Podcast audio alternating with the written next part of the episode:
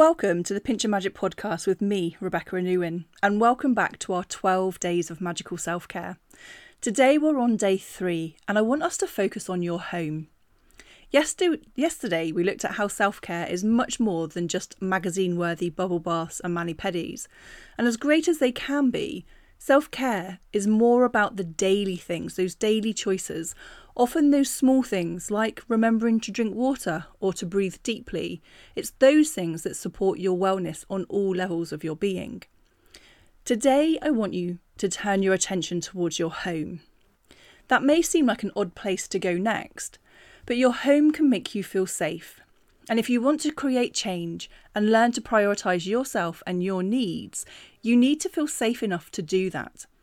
It's essential that you feel safe, safe in your surroundings and safe in your body. Many people don't feel safe in their body. This may stem from having an unhealthy relationship or view of their own body. This can be caused by society that encourages comparison, or it could be due to ill health, pain, or trauma. Many people punish themselves and their body. You can see this when people have an unhealthy relationship with food or exercise, either doing too much or doing too little. Let's face it, the body can be a painful place to be. Physical aches and pains, unwanted attention, not thinking that you look the way that you should to fit into today's current beauty standards.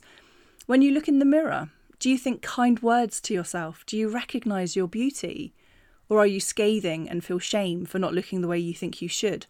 Or perhaps you can't even bring yourself to look in the mirror. Your body remembers. It keeps a record of everything that you've experienced, heard, and felt. When I started my kinesiology practice over 20 years ago now, I would see many women who came to me with symptoms like IBS, irritable bowel syndrome, eczema, and other similar issues. They wanted to know what they were allergic to so they could eliminate it from their diet. But in the vast majority of cases, they weren't allergic to a food, they were in fact allergic to the life that they were living. Obviously, I say allergic slightly tongue in cheek there. However, once they got to the heart of the issue, it was clear that these women were unhappy. They were unhappy with their lives. These were intelligent women they had done everything that had been expected of them. They'd got their education, they had successful careers, they'd had families and a lifestyle that they told they should have. So, whilst on the outside they appeared successful by societal standard, they weren't happy and they felt guilty and even ashamed for wanting something different.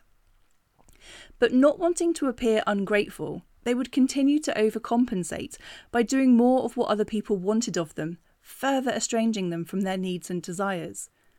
So instead of feeling that they could voice their desire, or in some cases even knowing their desire, they suppressed it, resulting in pent up emotions and frustrations, even in many cases anger, being expressed through explosive bowels and weeping skin.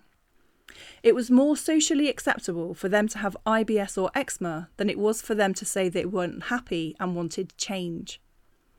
When you don't feel safe in your body, or you feel that it's working against you, you can dissociate from your body.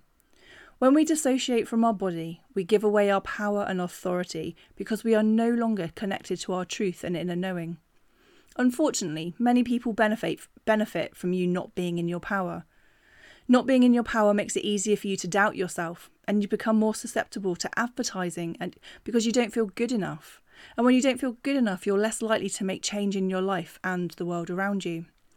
When we feel safe, we can be present, present in our own body, present to our own needs and desire. Being present is accepting all of yourself, not just the pretty and socially acceptable parts of your body, life, and experience. It's about accepting, even loving all of yourself, even your troubled and unglamorous parts. Presence is the acceptance of your wholeness and not the rejections of the parts that no longer fit with who you want to be. And this wholeness is where your power is, and you access this power through being present. Tomorrow, we'll talk more about the idea of being present and why it's so important, especially from an energetic point of view. But for you to be able to feel safe enough to be present in the first place, we need to start by making your home a place where you can feel safe or at least safer. So, in my ever practical style, let's bring some magic to the mundane and talk cleaning. Yes, that's right, cleaning.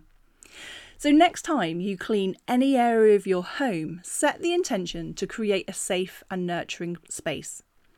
When we clean, we remove the old and make room for the new and for the magic to happen. You may want to clean your entire house, or if that feels a bit overwhelming, just choose to start with one room or even one area of the room. The intention is the part that matters here. Where would you like to bring in the energy of safety and nourishment? What room do you associate with safety and nourishment? Perhaps it's the kitchen, the bathroom, or the front room. And as you clean, have the intention that as well as the normal physical space that you're clearing, that you're also cleaning away any old patterns that no longer serve you. So if you're cleaning the cooker and the oven, you could have the intention that you're creating the space to receive more nourishing relationship with yourself and the food you eat. If you're clearing the bath or the shower, you could imagine washing away any negative views of your own body and replacing them with positive feelings of love towards yourself. As you wipe down mirrors, you can set, set the intention to see yourself in your wholeness and in your beauty. As you clean, open the windows to let some fresh air in and put on your favourite music to uplift your energy. Clean and declutter, knowing that you are doing so with greater intention and more magical meaning. You could also use this as an opportunity to get rid of those things that surround you that no longer align with what you want in life. Repair or remove items that are broken. Donate or give away things that you just don't like anymore, or at least put them somewhere where you no longer have to see them. And as a gentle reminder, just because someone gifted you something, you don't have to keep it out on display. You can still be grateful and put it away. If you wanted to add a little bit more magic to your cleaning, you could add some herbs or a few drops of essential oil to your water that you're using for cleaning. You could use basil for wealth, mint for health, lavender for greater peace, lemon balm for relationships, rosemary for good luck. Always being mindful of using herbs and essential oils if you have pets or children. You can use this water to wipe down kitchen counters, mop the floors, clean your windows and mirrors, etc.